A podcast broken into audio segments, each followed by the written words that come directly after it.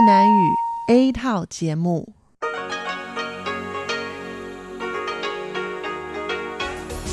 Đây là Đài Phát thanh Quốc tế Đài Loan RTI.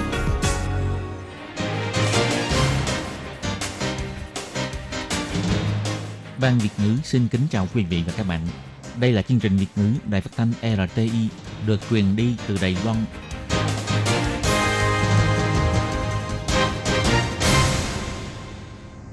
Thúy Anh xin kính chào quý vị và các bạn. Chào mừng các bạn đến với chương trình phát thanh của Ban Việt ngữ Đài Phát thanh Quốc tế RTI ngày hôm nay. Kính thưa quý vị và các bạn, hôm nay là thứ năm, ngày 13 tháng 12 năm 2018, tức nhằm ngày 7 tháng 11 năm Mậu Tuất. Chương trình hôm nay sẽ gửi đến quý vị và các bạn những nội dung chính như sau. Mở đầu là phần tin tức thời sự và chuyên đề. Kế đến là các chuyên mục tiếng Hoa cho mỗi ngày, cộng đồng người Việt tại Đài Loan và kết thúc bằng ca khúc xưa và nay. Để mở đầu chương trình, Thúy Anh xin được gửi đến quý vị và các bạn phần tin tức thời sự. Mời các bạn cùng lắng nghe phần tin tóm lược. Đã kích việc truyền bá thông tin giả, Viện Hành Chính thông qua 7 hạng mục sửa đổi luật. Thúc đẩy gia nhập Interpol, Bộ Ngoại giao nói nhiều hỗ trợ tích cực. Nhà máy điện hạt nhân số 4 có khởi động lại hay không? Bộ Kinh tế sẽ có câu trả lời trước cuối tháng 1 năm sau. Mang sản phẩm thịt lợn nhập cảnh bị phạt 1 triệu đài tệ không còn là chuyện trong tương lai. Ủy ban bầu cử Trung ương sửa đổi luật trưng cầu dân ý, yêu cầu nhân quyền không được mang ra trưng cầu dân ý. Bộ trưởng Indonesia đến thăm Đài Loan, ký kết bản ghi nhớ quyền lợi di công. Và sau đây mời các bạn cùng lắng nghe nội dung chi tiết. Thường xuyên có việc tin đồn thất thiệt gây hoang mang và tranh cãi trong dư luận. Vì thế, tiểu ban chuyên án Viện Hành Chính sau khi đã đối chiếu 13 bộ luật Đài Loan trong buổi họp báo Viện Hành Chính ngày 13 tháng 12 đã thông qua 7 mục trong bản soạn thảo luật sửa đổi, đưa ra điều luật quy định rõ ràng về việc xử phạt truyền bá thông tin giả, cũng như nâng cao mức phạt đối với việc lan truyền tin đồn thất thiệt.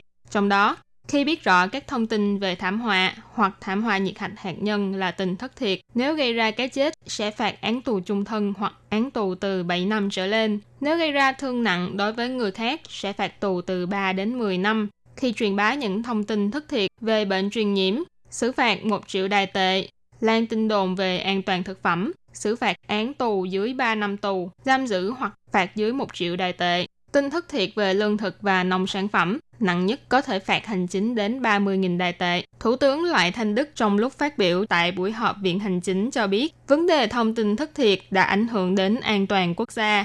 Dù chính phủ có đứng ra đính chính, nhưng hiệu quả vẫn không mấy cao. Một số quốc gia dân chủ đã cho thông qua luật về đã kích tin đồn thất thiệt. Thủ tướng Lại Thanh Đức nhấn mạnh, chính phủ sẽ vận dụng pháp lệnh sẵn có để phòng chống tin thất thiệt trong phạm vi tự do ngôn luận. Người phát ngôn của Viện Hành Chính bà Kolas Yotaka nói, vì thế, dưới tiền đề bảo vệ tự do ngôn luận, bảo vệ giá trị dân chủ đa nguyên, chính phủ sẽ vận dụng pháp lệnh hiện hành nhằm vào các trường hợp đã biết là thông tin thất thiệt nhưng vẫn cố ý truyền bá, khiến cho người dân hoang mang và hoảng hốt, sẽ tăng cường mặt pháp chế, ngăn ngừa các thông tin ác ý, ngụy tạo và tạo ra mối nguy hại để giảm thiểu sự ảnh hưởng tiêu cực của tin tức giả tới xã hội quốc gia và lợi ích công cộng. Viện Hành Chính cũng thông qua việc sửa đổi luật phát thanh truyền hình, yêu cầu chế tác tin tức và bình luận nên tuân thủ theo quy tắc kiểm chứng sự thật và công bằng. Nếu vi phạm quy tắc này, sẽ phải báo cáo điều tra chế tác theo cơ chế tự kỷ luật của ngành nghề với chủ quản cơ quan. Vi phạm nặng nhất có thể phạt tới 1 triệu đài tệ, nghiêm trọng có thể bãi bỏ giấy phép hoạt động của đài phát thanh hoặc truyền hình. Đài Loan tích cực thúc đẩy gia nhập vào tổ chức cảnh sát hình sự quốc tế Interpol. Năm nay nhận được sự ủng hộ từ nhiều phía. Bộ Ngoại giao nhận định rằng trước mắt đã tích lũy được rất nhiều ủng hộ tích cực. Trong tương lai sẽ tiếp tục thúc đẩy trên cơ sở này. Đại hội Tổ chức Cảnh sát Hình sự Quốc tế lần thứ 87 được tổ chức tại thành phố Dubai từ ngày 18 tháng 11 đến ngày 21 tháng 11. Đài Loan đã xin phép tham gia với danh nghĩa là quan sát viên, nhưng tổ chức này đã từ chối lời đề nghị. Mặc dù năm nay bị từ chối, nhưng vẫn có rất nhiều tiếng nói ủng hộ cho Đài Loan. Trong đó có 11 quốc gia đồng minh với Đài Loan như Belize, Cộng hòa Honduras, Cộng hòa Nicaragua, Liên bang Saint Kitts và Nevis, Paraguay, Haiti, vân vân. Những quốc gia này đã gửi công hàm đến Tổng thư ký Tổ chức Cảnh sát Hình sự Quốc tế để lên tiếng ủng hộ Đài Loan. Các văn phòng hành chính và cơ quan lập pháp của một số quốc gia như Mỹ, Anh, Pháp, Đức và Ý cũng đã công khai bày tỏ ủng hộ Đài Loan gia nhập vào tổ chức này. Ngoài sự ủng hộ của các nước bạn, truyền thông quốc tế cũng đã có hơn trăm bài viết liên quan đến vấn đề này, tạo nên sự hỗ trợ mang tính tích cực cho việc thúc đẩy trong tương lai. Mặt khác, Hội nghị châu Âu đã thông qua nghị quyết khích lệ nhanh chóng nói lại đối thoại giữa hai bên bờ eo biển, kiên quyết ủng hộ Đài Loan gia nhập vào tổ chức quốc tế. Bộ Ngoại giao Đài Loan cũng bày tỏ sự hoan nghênh và cảm ơn đối với những sự ủng hộ này, nhấn mạnh rằng Đài Loan sẽ tiếp tục làm sâu đậm thêm mối quan hệ với các đối tác có cùng lý tưởng như Liên minh châu Âu EU và hy vọng xã hội quốc tế có thể góp thêm cho Đài Loan nhiều sự ủng hộ thực tế để cùng duy trì và bảo vệ hòa bình, ổn định và phồn vinh tại khu vực Liên Ấn Độ Dương, Thái Bình Dương. Đề án trưng cầu dân Ý lấy điện hạt nhân để nuôi năng lượng xanh được thông qua. Các đoàn thể công thương đề xuất các nhà máy điện hạt nhân tiếp tục hoạt động và tái khởi động lại nhà máy điện hạt nhân số 4. Ngày 13 tháng 12, tại Viện Lập pháp, Bộ trưởng Bộ Kinh tế ông Thẩm Vinh Tân chỉ ra, cuối tháng 1 năm sau sẽ hoàn thành công tác kiểm kê các chính sách năng lượng. Đến lúc đó sẽ nói rõ các vấn đề như tỷ lệ phân phối nguồn năng lượng, tái khởi động nhà máy hạt nhân số 4. Còn về thành nhiên liệu của nhà máy số 4, ông nhấn mạnh vì chúng đã qua thời hạn bảo hành nên cho dù muốn sử dụng cũng phải gửi về xưởng chế tạo ở nước ngoài cho họ xử lý.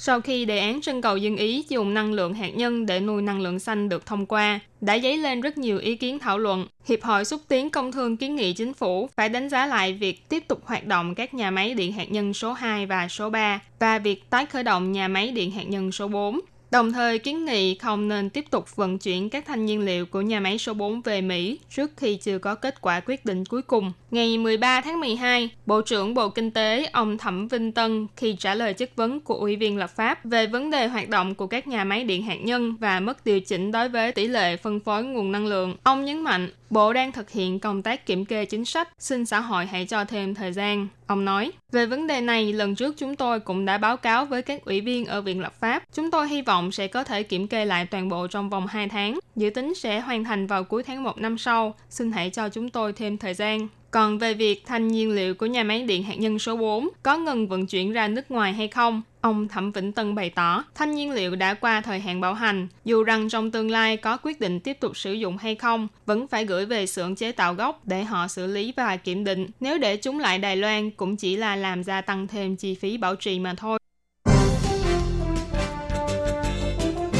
Dịch tả lợn châu Phi ở Trung Quốc bùng phát mạnh mẽ. Ủy ban nông nghiệp đã tuyên truyền nhiều lần nghiêm cấm người dân mang sản phẩm thịt từ Trung Quốc về Đài Loan, nhưng vẫn có người dân cố tình vi phạm. Ước tính từ tháng 9 đến nay đã có khoảng 300 vụ vi phạm mang sản phẩm thịt vào nhập cảnh Đài Loan. Ngày 12 tháng 12, Ủy ban Nông nghiệp cũng công bố lần đầu tiên phát hiện hai vụ sản phẩm thịt do du khách mang theo khi nhập cảnh có nhiễm dịch tả lợn châu Phi, cộng với 3 vụ phát hiện trong thùng hành lý nông phẩm bỏ lại tại sân bay trước đây là 5 vụ. Từ đó cho thấy, người dân vi phạm mang theo sản phẩm thịt nhập cảnh vào Đài Loan chính là một trong những thủ phạm tiếp tay cho sự phát tán của dịch tả lợn vào Đài Loan. Trưa ngày 12 tháng 12, Cục Kiểm dịch và Phòng chống dịch bệnh động vật và thực vật của Ủy ban Nông nghiệp lần đầu tiên sử dụng hệ thống tin nhắn phòng chống thiên tai trên điện thoại, gửi tin nhắn cảnh báo cấp quốc gia, cảnh cáo người dân nếu vi phạm mang sản phẩm chế biến từ thịt nhập cảnh sẽ có thể bị phạt cao nhất là 1 triệu đài tệ. Nhưng do luật mới này vẫn chưa được chính thức áp dụng, nên tin nhắn cảnh báo đã khiến dư luận vô cùng bức xúc, cho rằng đây là thông tin giả. Cục Kiểm dịch và Phòng chống dịch bệnh động vật và thực vật nhấn mạnh, việc chính phủ đưa ra lời cảnh báo trước cho người dân về việc nâng cao mức phạt là hoàn toàn hợp lý. Nhưng cũng vì tin nhắn cảnh báo này mà ngày hôm qua quy định mới này đã được thông qua Viện Lập pháp và tức tốc gửi đến Văn phòng Tổng thống để công bố và sẽ được chính thức áp dụng bắt đầu từ ngày 14 tháng 12. Còn về những mức xử phạt chi tiết như thế nào, Cục Kiểm dịch và Phòng chống dịch bệnh động vật và thực vật cũng sẽ cho hoàn thành và quyết định ngay trong ngày hôm nay. Căn cứ theo quy định vừa được sửa đổi trong Điều 45, Điều lệ phòng chống bệnh truyền nhiễm từ động vật, hành khách hoặc nhân viên phục vụ trên xe, thuyền, máy bay nếu chưa xin kiểm dịch như trong quy định của khoản 2 Điều 34 sẽ bị xử phạt mức phạt từ 10.000 đại tệ đến 1 triệu đại tệ.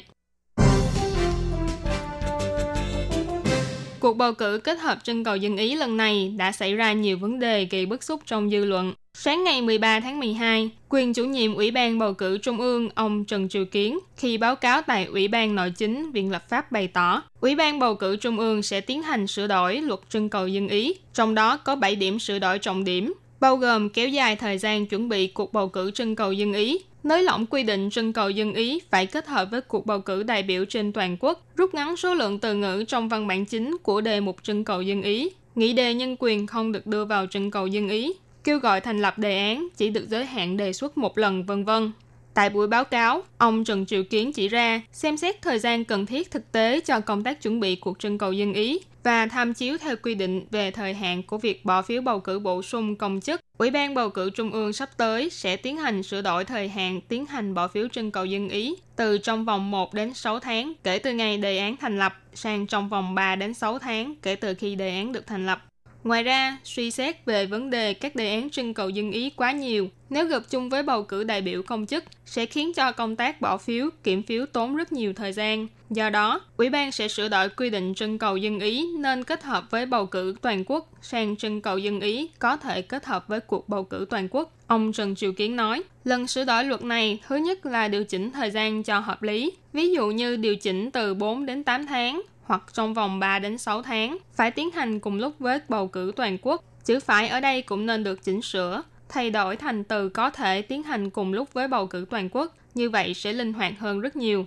Ông Trần Triều Kiến bày tỏ, để đẩy nhanh tiến trình bầu cử, sửa đổi luật lần này cũng sẽ giảm thiểu số lượng từ ngữ trong văn bản chính của đề án trưng cầu dân ý, từ giới hạn trong vòng 100 từ xuống còn không vượt quá 30 từ. Ngoài ra, để phòng tránh việc danh sách người ủng hộ đề án bị mạo danh như việc mạo danh người đã mất để tham gia ký ủng hộ.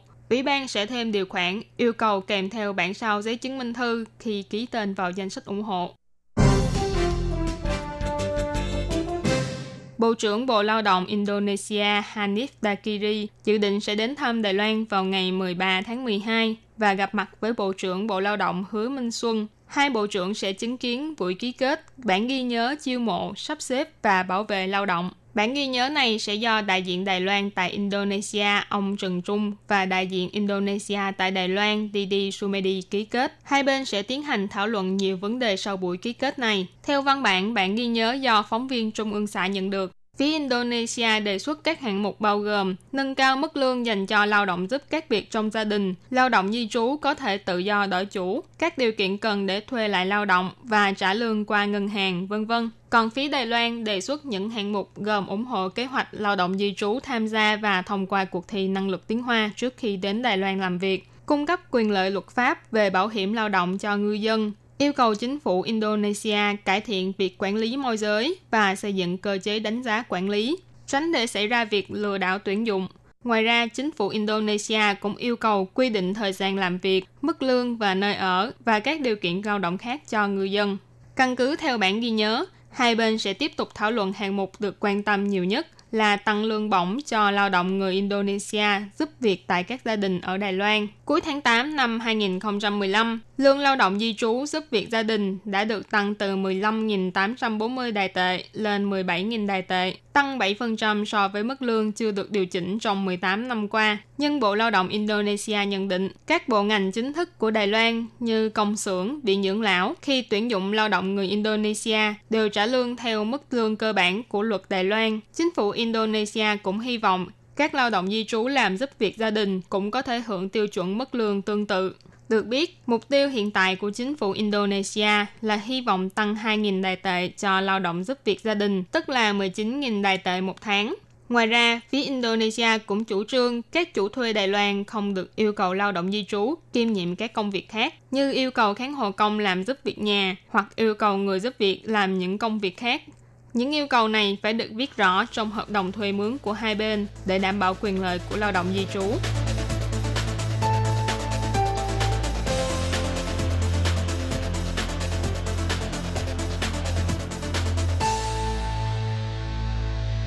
Kính thưa quý vị và các bạn, vừa rồi là bản tin thời sự Đài Loan do Thúy Anh biên tập và thực hiện. Cảm ơn sự chú ý lắng nghe của quý vị và các bạn. Xin chào tạm biệt và hẹn gặp lại.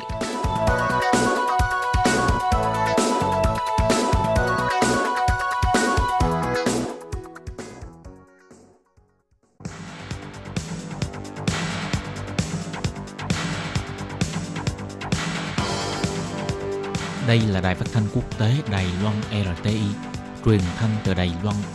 Mời các bạn theo dõi bài chuyên đề hôm nay.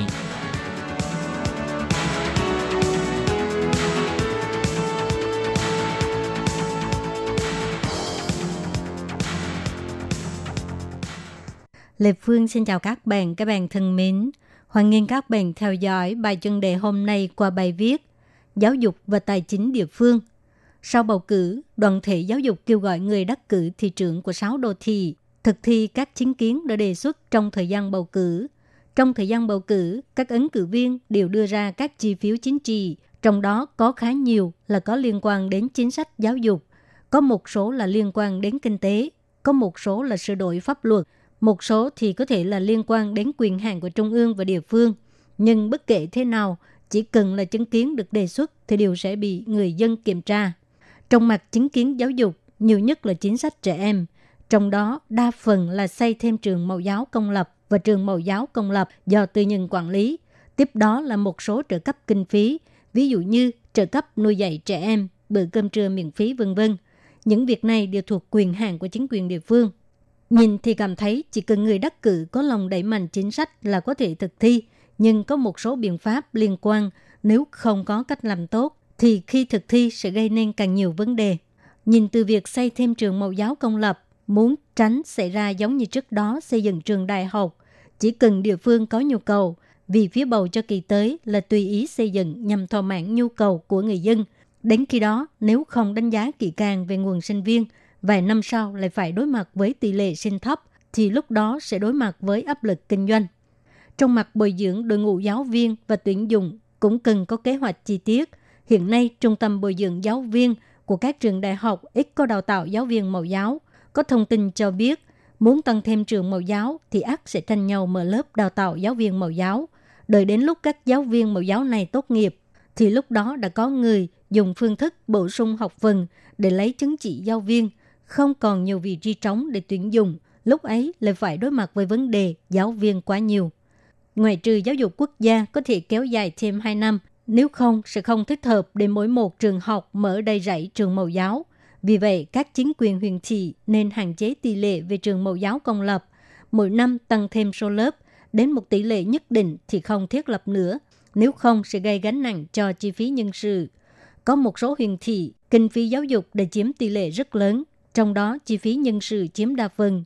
Chính quyền địa phương phải đánh giá cặn kẽ, đừng vì phiếu bầu mà gây nên càng nhiều nợ nần. Nhìn thì bây giờ cha mẹ có thể giảm gánh nặng, nhưng sau cùng lại để món nợ cho con cháu. Có một số trợ cấp giáo dục cũng phải nghĩ đến khả năng tài chính của địa phương. Trợ cấp nợ hay là cho trợ cấp đều không phải là chính sách tốt. Các huyện thị đều đã đạt đến mức trần nợ công, phải tiết kiệm, xóa bỏ những ngân sách không cần thiết, dùng ngân sách ban đầu để thực hiện các chính sách giáo dục này. Làm thế nào để thực hiện chính sách giáo dục mà không tăng thêm ngân sách, nâng cao chất lượng giáo dục có một số là dùng sửa đổi pháp luật để đạt được hiệu quả giáo dục. Dùng trường mẫu giáo công lập làm ví dụ, không phải 11 phụ huynh đều muốn đưa con đi học trường mẫu giáo công lập.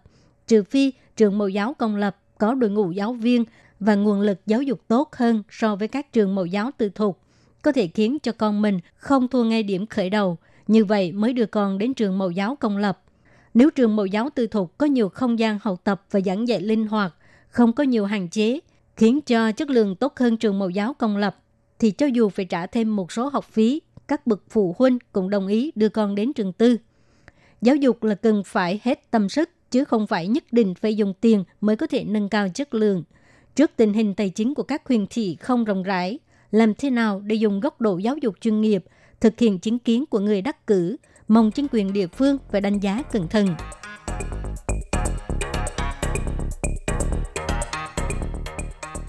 Các bạn thân mến, các bạn vừa theo dõi bài chuyên đề của Đài Phát thanh Quốc tế Đài Loan RTI qua bài viết Giáo dục và Tài chính địa phương do Lê Phương thực hiện. Xin cảm ơn các bạn đã quan tâm và theo dõi. Lê Phương xin hẹn gặp lại các bạn vào tuần sau cũng trong giờ này.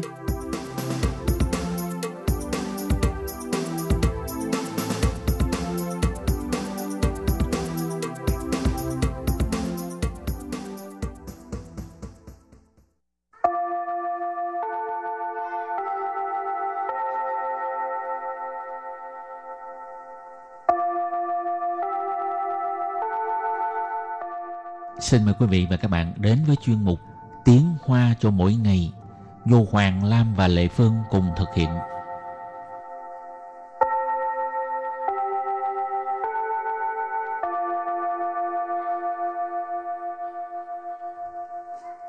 Hoàng Lam và Lệ Phương xin chào các bạn. Lệ Phương có một cái căn nhà cũ ở đâu? Phan xã ở đâu? Không có, có nhà mới, không có nhà cũ. Ôi, Ghê cũ ha. không có, có mới. Có, đúng rồi đó, có mới thôi ạ. Ừ, Không, hôm nay mình học hai câu ha. Câu số 1. Hồi xưa nhà cũ rồi thì phá bỏ xây lại. Câu số 2. Ngày nay gọi là di tích. Càng lâu đời thì càng có giá trị. Bây giờ mời các bạn lắng nghe cô giáo đọc hai câu mẫu này bằng tiếng Hoa. 以前房子老了就拆掉重建，现在叫做古迹， 越老越值钱。 Trước tiên giải thích câu mẫu số 1. 以前 以前, hồi xưa, ngày xưa. 房子 Phản dự, nhà, 老了 lào lợ. Ở đây có nghĩa là cũ rồi ha. Chứ không phải già rồi, cũ rồi. 就 Chu thì 拆掉 拆掉 tức là phá bỏ, 重建。 trùng建, xây lại. ừ. Bây giờ ghép lại các từ này thành câu hoàn chỉnh. Mời cô giáo đọc lại câu này bằng tiếng Hoa. 以前房子老了就拆掉重建。 以前房子老了就拆掉重建。 Câu này có nghĩa là hồi xưa nhà cũ rồi á, thì phá bỏ xây lại. Và câu thứ hai, ngày nay gọi là di tích, càng lâu đời thì càng có giá trị. 现在叫做古迹，越老越值钱。 现在 ngày nay, 叫做 giao chuộng, gọi là 古迹，cụ chi, di tích, 越老越值钱。Yue lão, yue trữ chén, tức là càng lâu đời thì càng có giá trị. Ừ, Trữ chén tức là có giá trị. ừ. Bây giờ ghép lại các từ này thành câu hoàn chỉnh. Mời cô giáo đọc lại câu này bằng tiếng Hoa. 现在叫做古迹，越老越值钱。现在叫做古迹，越老越 trí 值钱. Câu này có nghĩa là ngày nay gọi là di tích, càng lâu đời thì càng có giá trị. Và bây giờ chúng ta làm quen với các từ vựng mở rộng.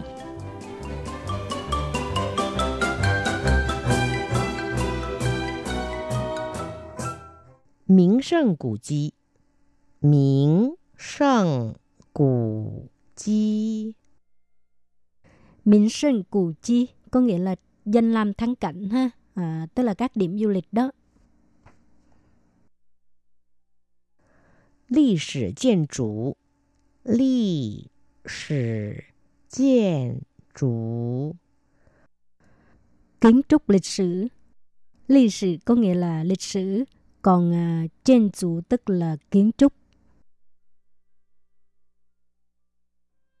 邻家花园，邻 gia hoa yuan. Vườn hoa nhà họ lâm. Lính cha tức là uh, nhà họ lâm đó ha còn hoa yuan tức là vườn hoa. San xá Lão xá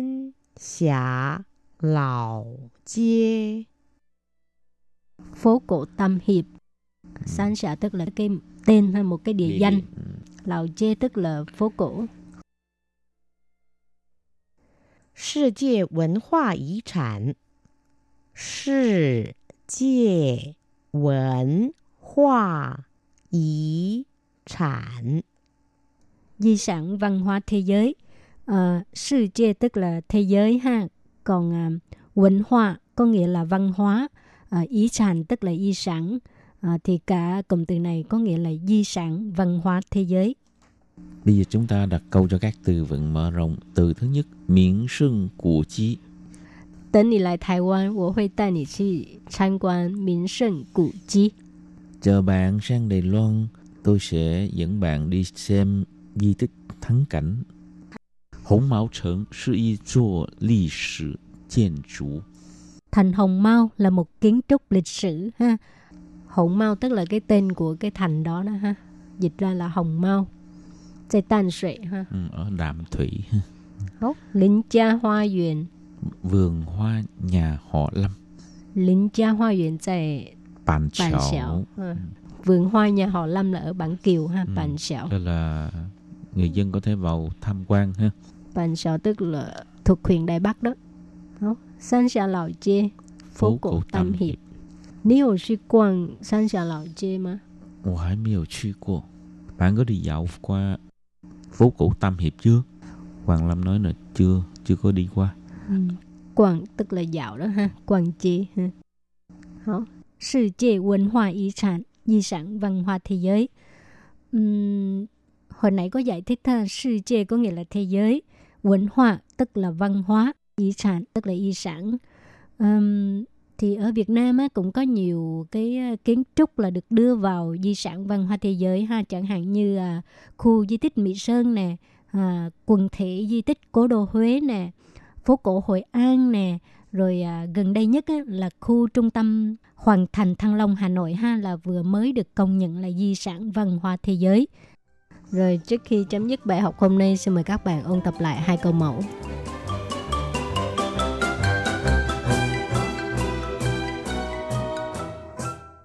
以前房子老了就拆掉重建。以前 以前, hồi xưa, ngày xưa, 房子 房子, nhà, 老了 lào lợ. Ở đây có nghĩa là cũ rồi ha. Chứ không phải già rồi, cũ rồi. 就 Chu thì 拆掉 拆掉 tức là phá bỏ. 重建。 Chủng chiên, xây lại. Ừ. Bây giờ ghép lại các từ này thành câu hoàn chỉnh. Mời cô giáo đọc lại câu này bằng tiếng Hoa. 以前房子老了就拆掉重建。 Câu này có nghĩa là hồi xưa nhà cũ rồi á, thì phá bỏ xây lại. Và câu thứ hai, ngày nay gọi là di tích, càng lâu đời thì càng có giá trị. 现在叫做古迹，越老越值钱。现在 Hiện tại, ngày nay, 叫做 giao chuộng gọi là 古迹， cụ chi di tích 越老越值钱。 越老越值钱 tức là càng lâu đời thì càng có giá trị ừ. trữ钱 tức là có giá trị ừ.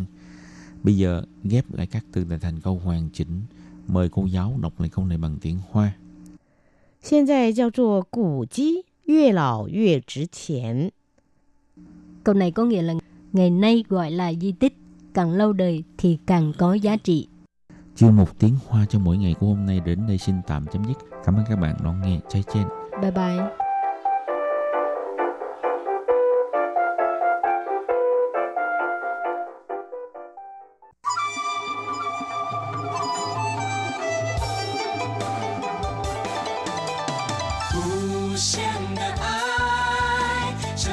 世 世界传开永恒的关怀。来自台湾之音 RTI。Quý vị đang đón nghe chương trình Việt ngữ tại RTI truyền thanh từ Đài Loan.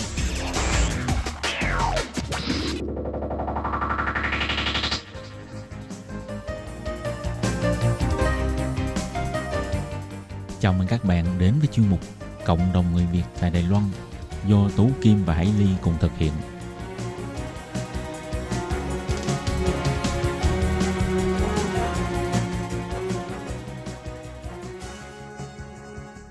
Hello, Tú Kim Hải Ly xin chào các bạn. Hoan nghênh các bạn lại đến với chuyên mục Cộng đồng người Việt ngày hôm nay của chúng tôi. Ừ, thì ờ, trong chuyên mục tuần trước chúng ta đang được trò chuyện với bạn ờ, Trần Bích Ngọc đến từ ờ, thành phố Đào Viên và đã được Ngọc chia sẻ về việc là bạn đã tham dự vào một nhóm di dân mới để vận động bầu cử giúp đỡ cho ứng cử viên mà các bạn ủng hộ ra tranh cử thị trường thành phố Đào Viên. Ừ, và hôm nay ha, chúng tôi xin mời các bạn tiếp tục đón nghe uh, những chia sẻ của bạn Trần Bích Ngọc nha. Thì uh, với Bích Ngọc ha, đến Đài Loan thì chưa có bao lâu và gặp được một cái cuộc bầu cử cũng khá là to như thế này và đã có cơ hội tham gia uh, đi uh, ủng hộ uh, ứng cử viên mà mình uh, hâm mộ ha. Thì Bích Ngọc có thể cho biết là cái cảm nghĩ của Bích Ngọc là như thế nào khi mà tham gia các hoạt động này. À, thực ra thì lúc đầu em cũng rất là bỡ ngỡ mà à, hôm đó thì hôm thành lập một hội à, cử tri mà ủng hộ cho thị trưởng Trịnh Văn Sán thì mọi các chị em đều à, tức là thuê chen tức là đều kiến nghị là cho em làm cho em làm làm dẫn chương trình thì lúc đó thì em thực sự là rất là hồi hộp mà rất là là căng thẳng lo lắng tại vì là em chưa bao giờ dẫn một chương trình bầu cử như vậy mà một chương trình như vậy thì cần phải rất là hay thì vì Ừ. vậy mà hàng ngày thì em thường phải à, luyện tập luyện tập ở nhà thôi hò hét làm nào để tung xoan tung xoan và đến em này nhớ một cái ấn tượng sâu sắc nhất là đến con cái của em bây giờ ờ, lúc nào cũng chân quấn chan tung xoan à, vẫn mỗi lần về nhà thì các con đều nói như vậy thì cảm giác là cũng vui vui mà. À, thì cũng à, nhưng mà cuối cùng thì cũng hoàn thành được tốt công việc thì em cũng ờ, à, rất là vui ạ. Ồ, ờ, có nghĩa là để cho mình khi mà cái hôm mà làm MC ấy, thì mình có thể gọi là ờ, khuấy động được cái ờ, không khí của hoạt động thì là Ngọc ờ, trước đó ở nhà đã tự luyện rồi, đã hai trước ở nhà rồi đúng Ừ. không? dạ vâng ạ Ừ. à, hò hét đến khản cả tiếng đến đến hôm mà em làm dẫn chương trình thì đúng là lên lên lên sân khấu thì khản hết cả tiếng rồi nhưng mà thôi cũng cố hò để làm thế nào để cho mọi người được khuấy động được cái không khí được được sôi động nhất và được mọi người cùng ủng hộ và với cái lòng nhiệt huyết cao nhất ạ Ừ. Vậy ờ, ờ, đối với Ngọc ấy thì Ngọc thấy là ví dụ như là với những di dân mới như chị em người Việt mình sang đây lấy chồng ấy, thì ờ, tại sao mình lại phải tham dự vào cái công tác gọi là có liên quan đến bầu cử bởi vì thực ra mà nói thì ở Việt Nam ấy thì mình không có quyền bầu cử trực tiếp đối với những cái cuộc bầu cử như vậy nên là thực ra theo cái ờ, kinh nghiệm của Hải Ly thì thấy là người Việt Nam thường cũng không ờ, nhiệt huyết gì lắm đối với chính trị. Do vậy mà ờ, khi mà sang Đài Loan sống thì mọi người có thể là có rất là nhiều chị em đã có cái quyền bầu cử nhưng mà không phải là ai cũng đi bầu cử. Vậy thì theo quan niệm của Ngọc là mình nên đi bầu bầu cử hay không và bầu cử thì mình sẽ có được những cái quyền lợi, những cái ích lợi gì? À, thì à, chị, như chị Hải Ly nói rất là đúng ạ tại vì lại trong nhóm ờ, bầu cử của bọn em thì cũng có rất nhiều chị à, lấy chồng sang đây đã cũng hai mươi mấy năm rồi và các chị có quyền bầu cử rất lâu rồi nhưng mà các chị đều không đi bầu cử. Và bản thân em thì khi mà ở Việt Nam thì em cũng không tức là không tham gia bầu bầu cử quá nhiệt tình lắm. Nhưng mà tại vì là khi mà ở bên Đài Loan này thì à, sau khi mà em à, tham gia vào các chương trình như này thì em thấy là chị em nên đi bầu cử. Tại vì đất nước Đài Loan là một đất nước rất là dân chủ. Và khi mà bầu cử thì mình có thể thông qua cái lá phiếu bầu cử đó để nói lên tiếng nói của của của người dân và để làm cho à, cho cuộc sống của mình có thể tốt tốt đẹp hơn. Và bọn em em nghĩ là sau quá quá trình tham gia như này thì em thấy là uh, mình có thể hiểu được cái cái quyền lợi và nghĩa vụ của của người dân hơn. Đặc biệt là những người dân di dân tại vì khi mà uh, chúng ta từ một đất nước khác mà đến Đài Loan sinh sống thì chúng ta đã có một số những cái yếu thế hơn so với người dân bản địa nhưng Ừ. mà tại vì thông qua những cái là tại vì mỗi một lần bầu cử như thế này thì những cái người mà cầm quyền ở bên Đài Loan thì họ rất cần những cái lá phiếu đó để họ khẳng định cái giá trị của, của cái khả năng làm việc của họ vì vậy mà thông qua những cái lần mà bọn em làm như thế này thì à, bên chính phủ họ cũng thấy là à họ cần phải làm thế nào để có thể lấy được cái lá phiếu từ người dân nhân dân. Thì như nếu mà họ muốn lấy lá phiếu từ dân nhân dân thì cái việc quan trọng nhất là họ phải quan tâm đến đời sống của người dân dân nhân dân quan tâm đến quan tâm đến gia đình của người dân nhân dân ở Ừ. tại bên này thì làm cho đời sống của người dân nhân dân được cải thiện. Thì cái lá phiếu của họ sẽ lấy được dễ rất dễ dàng cái lá phiếu của người dân nhân dân. Nhưng mà nếu mà họ không ờ, họ không quan tâm đến đến người dân nhân dân thì thực ra là à, nhiều nhiều người dân nhân dân thì người ta sẽ bỏ cái quyền quyền bầu cử này đi và họ sẽ không thực ra người ta sẽ không mặn mà đến đối với chính trị cả Ừ. Như vậy thì à, khi mình đi bầu thì cũng có ích cho cái à, cuộc sống của toàn nhân dân ở Đài Loan ha. À, vậy à, khi mà Bích Ngọc tham gia cái à, vận động bầu cử như thế này ha thì gia đình Bích Ngọc gia đình chồng cũng ủng hộ không ạ? À, chồng em thì rất là ủng hộ tại vì là ngay từ đầu thì bọn em cũng đều nói à, với các chị em trong trong nhóm là bọn em không theo một đảng nào hết tại vì là Ừ. như mọi người đều biết là Đài Loan rất là nhiều đảng nhưng mà bọn em thì không theo một đảng nào hết bọn em chỉ à, ủng hộ cho người nào làm được việc người Ừ. nào mà quan tâm thực sự đến người đời sống của người tân di dân chứ bọn em không theo một bất kỳ một đảng nào cả thành ra là chồng em thì à, hay là chồng của các chị em ở trong nhóm thì đều rất là là ủng hộ bọn em vì là à, nếu mà mình làm việc tốt cho những người nào mà quan tâm đến mình thì thì ừ, có những cái phúc lợi thì sẽ tốt cho cả gia đình của người mà có trong gia đình mà có người tân di dân ạ. Ừ. Ờ, Ừ, Hải Ly thấy là cái điểm này là mình ờ, rất là thích ở Ngọc ở cái điểm là bởi vì rất là nhiều uh, thực ra không phải riêng chị em tân di dân đâu mà bản thân người Đài Loan cũng vậy. Sẽ rất là dễ bị uh, cái chịu cái ảnh hưởng do cái thói quen quan niệm của gia đình cũng như là của khu vực ví dụ như là cái địa phương nào đó hoặc là gia đình nào đó mà vốn dĩ đã ủng hộ một cái đảng nào đó, thì ờ, đôi khi người ta sẽ có một cái sự không được ờ, gọi là công bằng cho lắm. Ví dụ như là cái ứng cử viên của có cả hai đảng đều ra tranh cử, nhưng mà người ta sẽ luôn luôn ờ, bỏ qua những cái chưa được tốt lắm của bản thân cái đảng mà người ta ủng hộ. Còn nếu mà là ứng cử viên của cái đảng đối lập thì có thể người ta có thể biểu hiện tốt đi nữa nhưng mà người ta vẫn không công nhận thì cái đó nó sẽ bị thiếu đi sự khách quan. Nhưng mà nếu như cái sự đánh giá như là ngọc nói á, tức là mình nhìn nhận vào bản thân ứng cử viên đó là người ta có làm tốt hay không chứ mình không căn cứ vào là người ta thuộc đảng nào đấy là một cái quan niệm mà hải ly nghĩ rằng là chúng ta nên tạo một cái hình thành một cái quan niệm đúng đắn như vậy.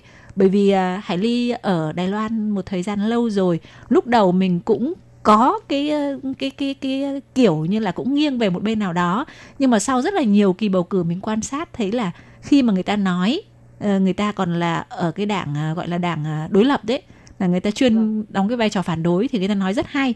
Nhưng mà khi người ta đã ngồi lên cái vị trí cầm quyền rồi thì lúc đấy người ta cũng giống như cái đảng kia là cũng sẽ bị chê trách rất là nhiều. Nên là quan trọng không phải là đảng nào, mà quan trọng như ngọc nói, có nghĩa là mình phải biết ờ, tỉnh táo, là nhìn nhận là ai mới thực sự là người làm tốt. Và đối với di dân mình thì thiết thực nhất là đem lại những cái lợi ích và tạo những cái chính sách mà quan tâm đến di dân thì Hải Ly nghĩ rằng đấy mới là điều mà gọi là khách quan, thiết thực nhất. Dạ vâng, em em hoàn toàn đồng ý với ý kiến như chị nói. Tại vì thực ra là em có cảm nhận rất sâu sắc về cái việc là chị nói là các đảng đối lập. Tại vì là khi cái quá trình bọn em đi đi vận động bầu cử ở trên đường phố thì có vào một số nhà người Đài Loan ấy thì họ uh, nếu mà họ là người mà theo cái đảng của ông thị trưởng mà bọn em đang à, đang ủng hộ thì họ sẽ rất là niềm nở và họ nói à ông này sẽ chắc chắn là thắng rồi nhưng Ừ. mà nếu, nếu nếu mà người ta mà là đảng đối lập thì người ta sẽ lắc đầu và nói chung là người ta cảm tỏ ra tỏ vẻ rất là khó chịu và người ta không hề muốn tiếp đón gì mà người ta đóng thậm chí đóng cửa người ta không Ừ. cho bọn em vào vâng Ừ. thì đấy là điều mà em cảm nhận rất sâu sắc về cái việc mà à, giữa đảng các đảng ở bên Đài Loan này Ừ. Thật ra thì à, Tố Kim thấy à, Bích Ngọc cũng rất là dũng cảm. À, tuy rằng Đài Loan là một nước dân chủ ha thì người dân cũng rất là sáng suốt. À, tuy rằng mình đi tuyên truyền cái người mà họ không ủng hộ nhưng mà họ cũng à, không có một cái hành động gì để mà uy hiếp đến à, tính mạng của cái người mà đi vận động ha. Tuy vậy thì cũng có những cái thành viên mà quá khích ha. Thì khi mà đi vận động như vậy à, Ngọc và các bạn có một cái ờ, chuẩn bị gì để mà ờ, phòng thân bảo vệ an toàn bản thân mình không ạ? À, tại vì thực ra thì bọn em à, khi mà bọn em đi thì bọn em đều mặc à, quốc phục của của mỗi nước thành ra là khi mà họ nhìn thấy thì nếu mà họ mà thấy bọn em là tân di dân thì nếu mà họ không ủng hộ đảng thì họ chỉ có lắc đầu và à, và họ không không tiếp đón thôi chứ còn họ không có bất kỳ một cái hành động gì mà quá khích vì vậy mà bọn em cũng tại vì là bọn em đều nghĩ là người dân Đài Loan thì rất là nice rất là tốt. Thành ra là bọn em cũng không có bất kỳ một cái à, dự phòng chuẩn bị nào để mà phòng phòng ngừa những cái trường hợp xấu xảy ra Ờ. Và trong cái ờ, hoạt động mà Ngọc và các ờ, chị em di dân mới tham dự để ủng hộ cho thị trường Trịnh Văn Sán ấy, thì Ngọc có một cái ấn tượng nào sâu sắc nhất đối với một cái hoạt động hay là một cái tức là cử động nào đấy hoặc là một cái nào đấy mà các bạn đã tạo một cái ấn tượng rất là đặc biệt ừ, thu gây thu hút không? À, em thấy ấn tượng nhất là tại vì là à, các chị em thì bây giờ đều thích chụp ảnh để là post lên Facebook ấy ạ thì các chị em thì đều đều cười hoặc là để à, tạo biểu tượng trái tim nhưng mà từ sau khi bọn em tham gia chương trình à, bầu à, bầu cử này vận động bầu cử này xong thì tại vì là ông Trịnh Văn Sán là số 5 thì bây giờ bọn em gần gần như là nếu mà bọn em cứ chụp ảnh là bọn em sẽ rơi biểu tượng số 5 ra và chỗ nào cũng là số 5 hết ạ. À, số cái năm này, vâng. Biểu tượng số 5 là làm như thế nào? Ừm, Tính chung à hay là bằng con số? À bọn em dùng dùng tay ạ, tức là dùng dùng tay giơ vào biểu tượng số 5 thì tay giơ năm À, năm năm ngón tay thì giơ vâng, Ờ. năm ngón tay thì giơ giơ giơ xòe ra. xòe bàn tay tất cả ra các luôn chị em vâng Ờ. lúc đầu thì các chị em thì đều làm ai xin tức là làm hình trái, trái tim biểu tượng trái Ờ. tim bây giờ thì từ sau khi mà tham gia vận động bầu cử thì bọn em cứ ở cạnh nhau là bọn em sẽ giơ cái biểu tượng à, số 5 tức là xòe bàn tay ra ạ. và sau khi cuộc bầu cử đã qua rồi gặp nhau vẫn giơ số 5 mà. À vâng ạ bây giờ nhiều khi bọn em vẫn vẫn còn tung xoan tung xoan. Tức là mỗi lần gặp nhau thì vẫn là rất là vui vẫn có Ừ. cảm giác như là cái cái không khí đó vẫn luôn Vẫn, luôn bao quanh ạ vẫn còn dư âm đến bây giờ ha vâng vâng vâng Ừ, và đối với bản thân Ngọc ấy thì Ngọc thấy là qua cái ờ, tham dự cái hoạt động như vậy thì nó có cái ờ, sự giúp ích thế nào đối với bản thân không? Mình có cái sự trau dồi rèn luyện mà mình có ờ, có có trưởng thành hơn không? À, qua chương trình này thì em thấy là em trưởng thành lên rất là nhiều tại vì là thứ nhất là à, trưởng thành về mặt ừ, à, à, tức là về hiểu hiểu biết thì hiểu biết hơn được về luật pháp hay là các luật bầu cử của Đài Loan thứ hai là là làm cho em tăng cái khả năng mà à, trao đổi và làm việc để à, làm vào theo nhóm với các cái người dân mà từ những cái văn hóa nền văn hóa khác nhau. Tiếp theo nữa là bọn em cũng còn phải có những cái à, à, cái chương trình mà để à, cái để làm thế nào mà để mà quy hoạch được một cái dự án cho nó hoàn chỉnh. Tức là Ừ. ai làm việc gì. Tại vì bọn em còn có những người thì phải làm ghi âm để tuyên truyền ghi âm tuyên truyền. Còn những người thì để chuyên phiên dịch và có những à, người chịu trách nhiệm để làm à, à, công tác hậu cần thành ra là qua cái chương trình này thì em thấy là em học được rất nhiều thứ là à, giống như là coi như là là một cái à, kế hoạch nhỏ ấy ạ thì bọn Ừ. em mỗi người đều đều có một công việc riêng và à, coi tại vì em cũng là cán bộ trong trong ờ, cái nhóm đó thì là bọn em cũng à, có ừm, học được cách là làm thế nào để phân công công việc với mọi người và và thứ hai nữa là làm thế nào để có giao lưu hay là để để câu thông đấy, để nói chuyện với với những cái nền văn hóa khác nhau làm sao mà họ cho họ hiểu chứ họ không cảm giác như là cảm giác như là mình đang là người à, mình là người người người chủ để phân công cho họ nhưng mà làm thế nào các chị em đều có quyền được à, nói nêu ra ý kiến của mình mình. và Ừ. sau đó thì mọi người đều có thể tổng hợp lại ý kiến và à, chọn ra cái ý kiến tốt nhất ạ. À, bên hôm nay Tố Kỳ Bản Ly ha rất là vui khi được Bích Ngọc đến chia sẻ về các hoạt động vận động tranh cử ủng hộ cho ứng cử viên à, mà Bích Ngọc à, cũng như là nhóm của Bích Ngọc ủng hộ ha. Thì à, qua đây ha chúng ta đã biết được nhiều hơn về cái văn hóa à, bầu cử của Đài Loan như thế nào ha và à, Tố Kim Hải Ly rất là cảm ơn Ngọc và cũng xin chúc Ngọc ha đạt được những cái điều mong ước của mình khi sinh sống và làm việc ở Đài Loan. Và chương trình của chúng tôi hôm nay cũng à, xin à, cảm ơn các bạn đã quan tâm đón nghe. À, xin à, gửi lời chào tới Bích Ngọc cùng toàn thể các bạn. Dạ em xin chào các chị và chào các khán thính giả. À, và các bạn thân mến, chương mục cộng đồng người Việt ngày hôm nay của chúng tôi xin được tạm dừng nơi đây. À, Tố Kim Hải Ly một lần nữa xin cảm ơn Bích Ngọc và cảm ơn các bạn đã theo dõi. Thân chào tạm biệt, bye bye. Bye bye. Bye bye ạ.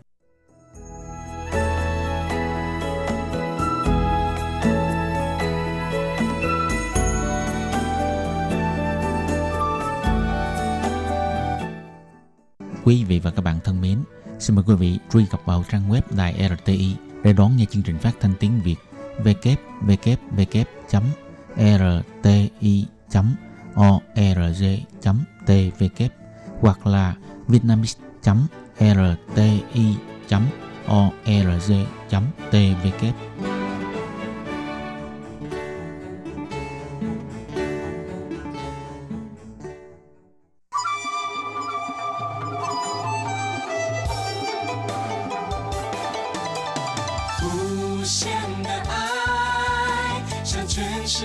敞开，永恒的关怀，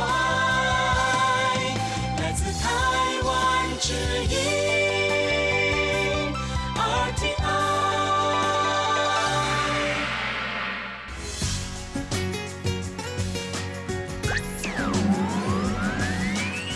Quý vị đang đón nghe chương trình Việt ngữ Đài RTI truyền thanh từ Đài Loan.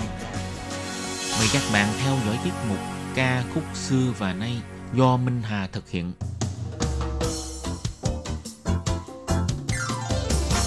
Xin đón chào các bạn đến với chương trình Nhạc trẻ trọn lọc của đài RTI. Trong chương trình này, Minh Hà sẽ giới thiệu những ca khúc Trung Hoa cùng album đang được giới trẻ Đài Loan yêu thích nhất.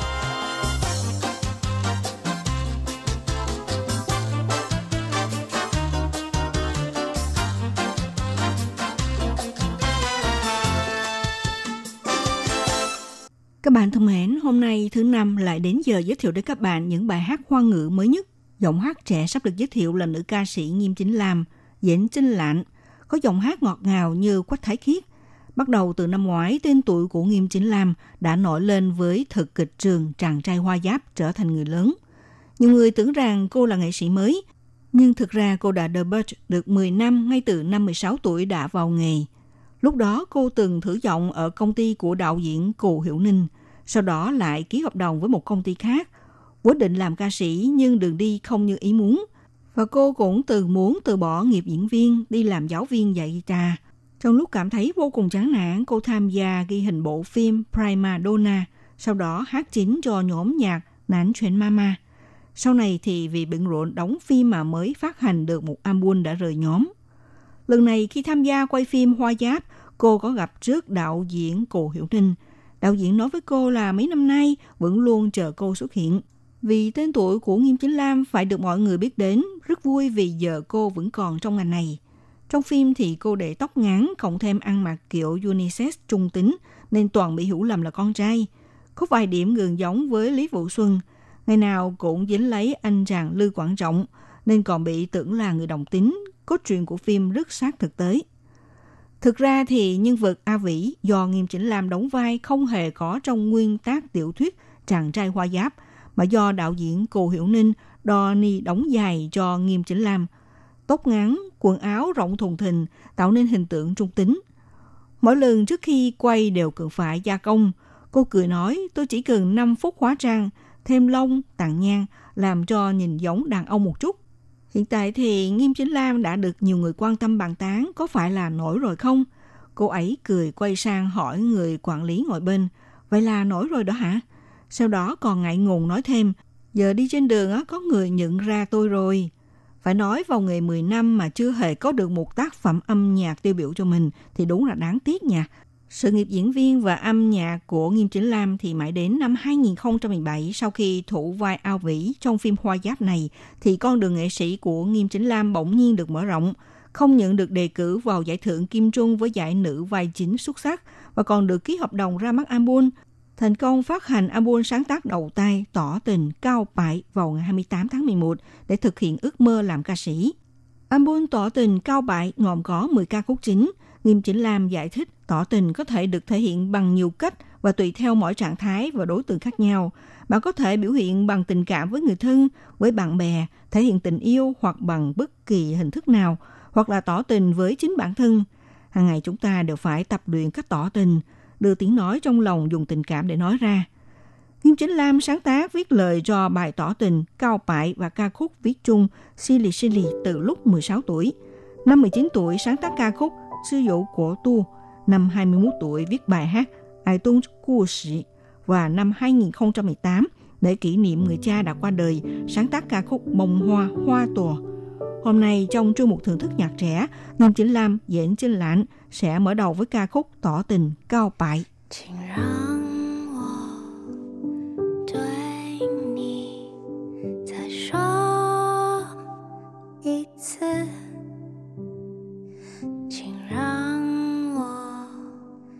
对你再说一次故事的起手是总预知，不是要故意的事，是从头编织，有装饰。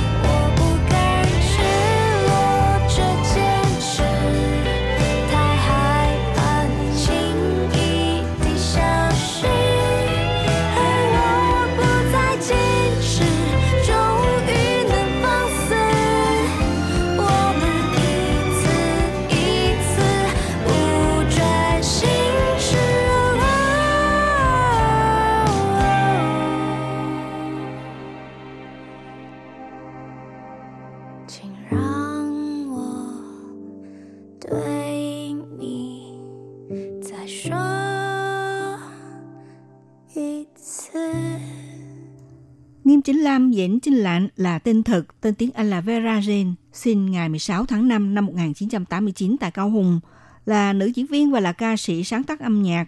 Trước kia là thành viên đời thứ tư trong nhóm nhạc Nản Chuyện Mama, còn bây giờ thì đã rút khỏi nhóm nhạc. Năm 2015 tham gia lớp tuyển tài năng diễn viên do 8 nhà đạo diễn như Vương Tiểu Tệ, rồi Thái Minh Lượng, Cù Hiểu Ninh cùng nhau sáng lập phòng giảng dạy biểu diễn Q Paris – sau khi trúng tuyển, Nghiêm Chính Lam đã tham gia một loạt chương trình huấn luyện, đóng kịch tuồng và đóng phim, lấy tư cách là học viên tốt nghiệp khóa đầu tiên. Năm 2016 tham gia quay phim Thực kịch trường. Năm 2017 cũng tham gia đóng bộ phim ngắn 7 giây đường thẳng, Giữ Sen Chi Mèo của đài truyền hình PTS dành cho học sinh đoạt giải thưởng Kim Tuệ lần thứ 39 và giải nữ diễn viên xuất sắc. Năm 2018, thủ vai diễn Phương A Vĩ trong bộ phim Tràng Hoa Giáp chuyển người lớn của Thực kịch trường được đề cử vào giải nữ vai chính xuất sắc tại lễ trao giải Kim Trung lần thứ 53. Nghiêm Chính Lam đã ký hợp đồng với công ty Hải Điệp trở thành đàn em của Trương Thu Hàm. Ngay vào thời gian đầu tiên nhận được thông tin được đề cử vào giải thưởng Kim Trung, Nghiêm Chính Lam đã mừng hết cỡ. Nhưng trong lúc bày tỏ lòng cảm ơn thì đồng thời khiến cô không khỏi ngậm ngùi vì nghĩ tới đầu năm nay cha mất không thể chia sẻ tin mừng này cho người cha mà cảm thấy buồn. Cũng nghĩ lại thời gian đầu khi mới vào nghề vì gặp hoàn cảnh kinh tế túng quẫn, khiến người cha lấy làm lo lắng cho con gái. Thậm chí hỏi con có thực sự muốn đi vào nghề này không? Nhưng Chính Lam trả lời khẳng định và cuối cùng cha cũng dốc toàn lực ủng hộ cho con gái. Nghiêm Chính Lam đã viết xong từ lâu một ca khúc nói về người cha và cuối cùng ca khúc này cũng được thu vào trong album đầu tay để kỷ niệm người cha và mang ý nghĩa để cho người cha kính mến vẫn như luôn ở bên cạnh con và sau đây là ca khúc Bông Hoa, Hoa Tùa do Nghiêm Chính Lam thể hiện sẽ chấm dứt chuyên mục nhạc trẻ hôm nay. Minh Hà xin chào tạm biệt các bạn và hẹn gặp lại các bạn cũng trên làn sóng này vào buổi phát lần sau. 嘿，你怎么不找我呢？你知不知道我也想你，舍不得你哭泣。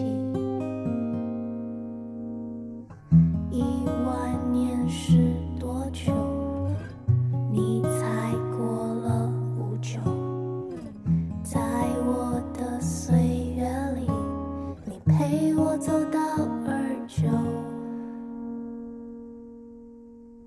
So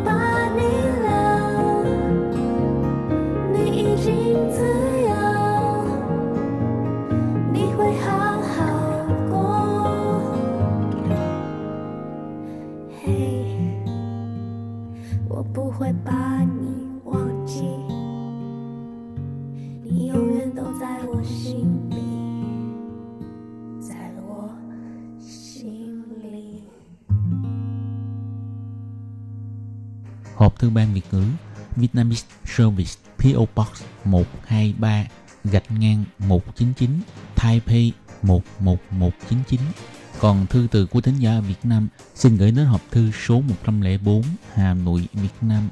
Số máy phát 886 2 2885 2254